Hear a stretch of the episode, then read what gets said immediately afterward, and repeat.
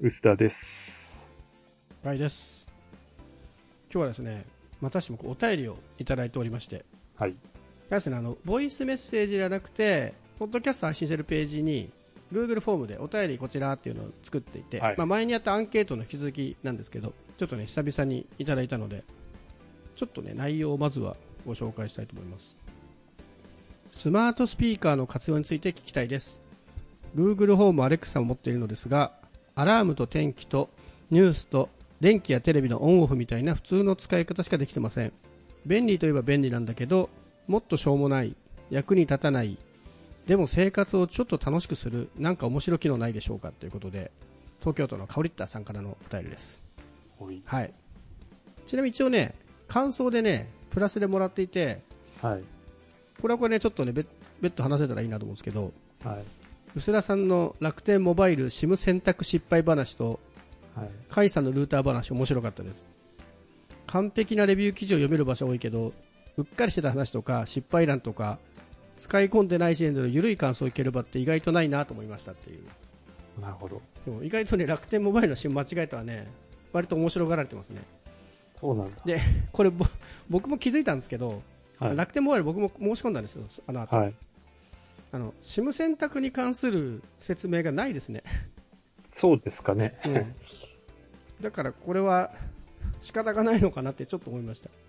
あれ結局 eSIM で申し込んだんでしたっけ eSIM で申し込めなかった SIM で申よし込む、なんか流れでやって、来たら選べるものかなと思っねう思っん、てたら、物理 SIM が来て、あですよねそうそう僕もだから選ぶとこなくて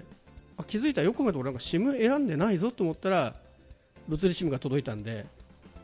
あれどうしてたらよかったんですかね eSIM どこで選ぶのところあったのかのかな分かんなかったんうですよん、で、まあなんで後で選べるもんだろうと思ってたら、うん、 3000円ですよ結って局書かれてて。そろそろ開通しましたあ、しましたよ。あよかったよかったうん。一応ね、楽天っていうのが一応見えるようになりました。ああ使えてます一応繋がってると思います。 まあ楽天で出てたらね、そう、繋がってるんでしょうけど、速度も、みんなあんまり使ってないせいか、すごい速度も出るし、そうなんうん。なんか久々に、こういうやつでなんか数十メガとか見たなとか思って。まあそれはさるくちょっと本題に戻って、はいスマートスピーカーの活用。しかもあれですね、スマートスピーカーで大体みんな、ね、電気のオンオフとか、タイマーとかアラームばっか使ってますけど、うん。そうじゃない、ちょっと楽しい、しょうもない機能。なんかあります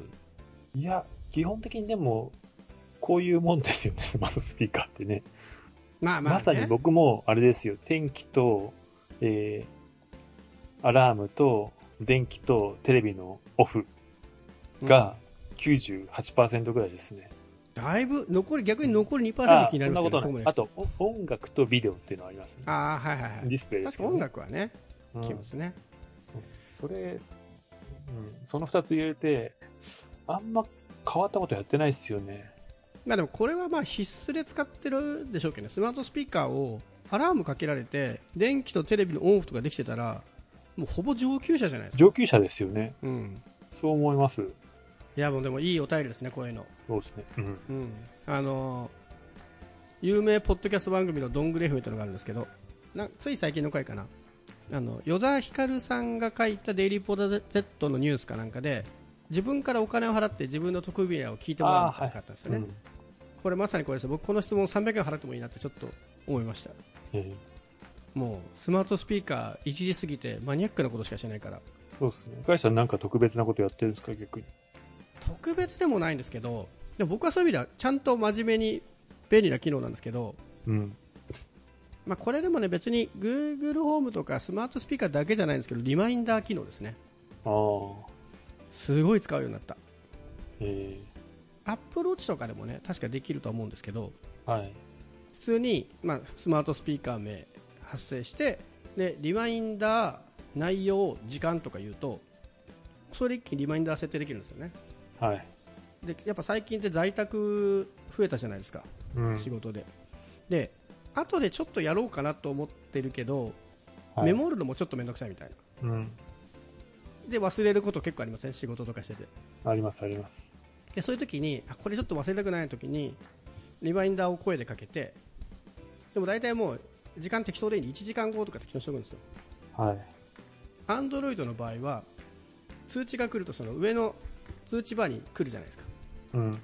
でそれを消さない限り残ってるんで、まあ、1日の中でスマートフォン何回か見るときにあやってなかったと思い出せるっていうなるほど。これ厄介なのがスマートスピーカーでやるとスマートスピーカーが喋るんですよいちいちはい。なので僕は全然スマートスピーカーじゃないんですけどあの WearOS っていうスマートを使ってるんではい。それも今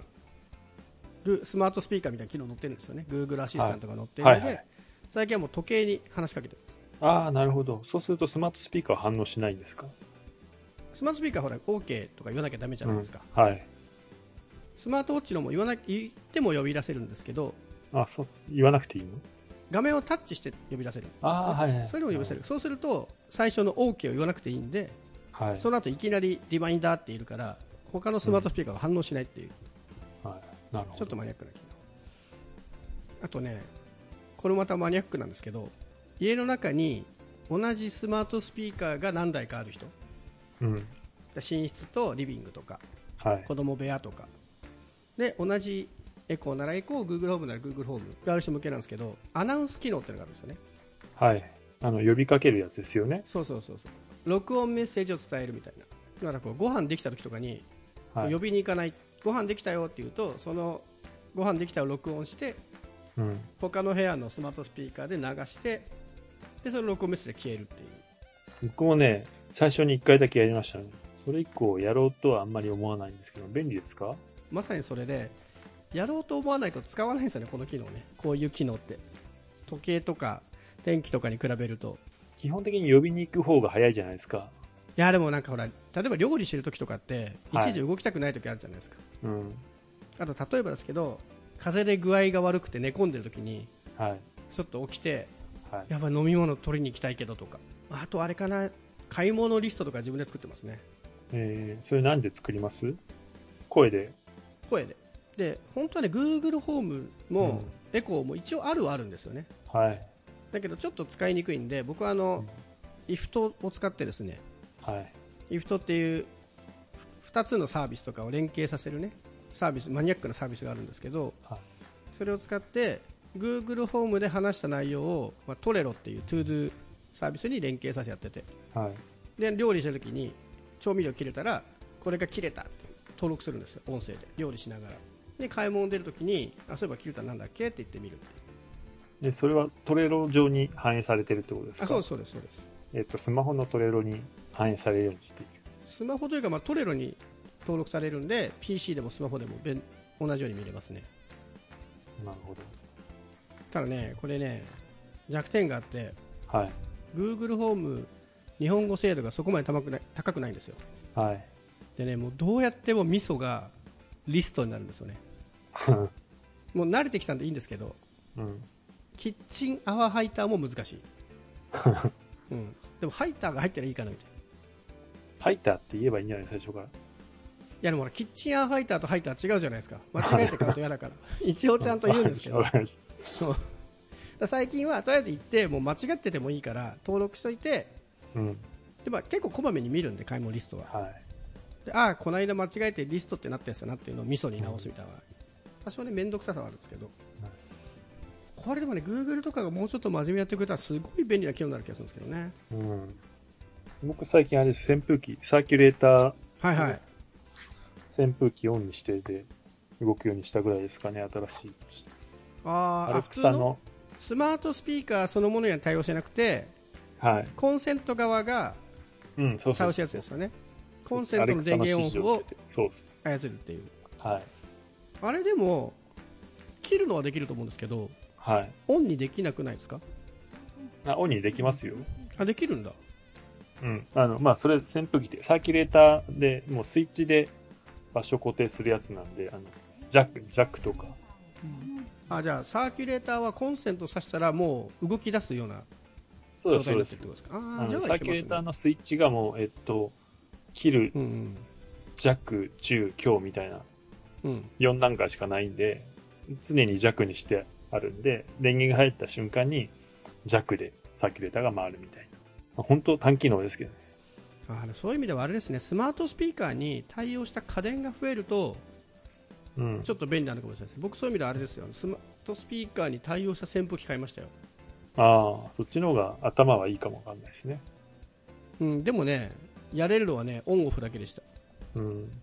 風量はいけたのかな確かオンオフぐらいしかできなかアったんでプアプリとかからいやアプリはもう何でもできるんですもう風量も99段階とかできるのかなはい。で首振りとかも調整できるんですけど声でできるのがオンオフぐらいまあオンできたらいいんですけどねで、いいんですよね、結局ね。それで十分かなって気がすただね若干ねそれバッテリー内蔵なんでどこでも持ち運べるっていうのが売りなんですけどあのコンセントが電源ケーブルがね抜き差し面倒くさいんで持ち運びにくいっていう弱点がありましたいやだからスマートスピーカー対応の家電がもっと増えないとだろうなやりたいことはきっといっぱいある気がするんですよねる。スマートスピーカー対応さえしてくれたらうん。でもこの扇風機のやつもね、すごい、設定は超楽になって、昔、結構1年ぐらい前に似たようなデバイス設定したときは、すげえアレクサアプリとかの操作がめんどくさかった記憶はあるんですけども、このスマートプラグは本当にアプリで1分ぐらいで設定完了するんで、それってあれですかあのアマゾンのやつですよね Amazon のやつ、あ純正のやつかうん。すごい楽ですね。なんで、1年前だとマニアじゃないと使いこなせない感じだったけど、最近は、まあ、割と誰でも使えるかな。なるほどな確かに結構あれ僕の前でも買ってる人多かったですね、まあ、安かったってのもあるんだろうけどなんかセールで1000円ぐらいしたよね確か、そうそうそう。クーポンで900円、90円とかだったんでうん、値段も安いけどアマゾンが扱うとやっぱり、ね、みんなちょっと買う気になるのかなってあれ見て思いましたけどね、うん。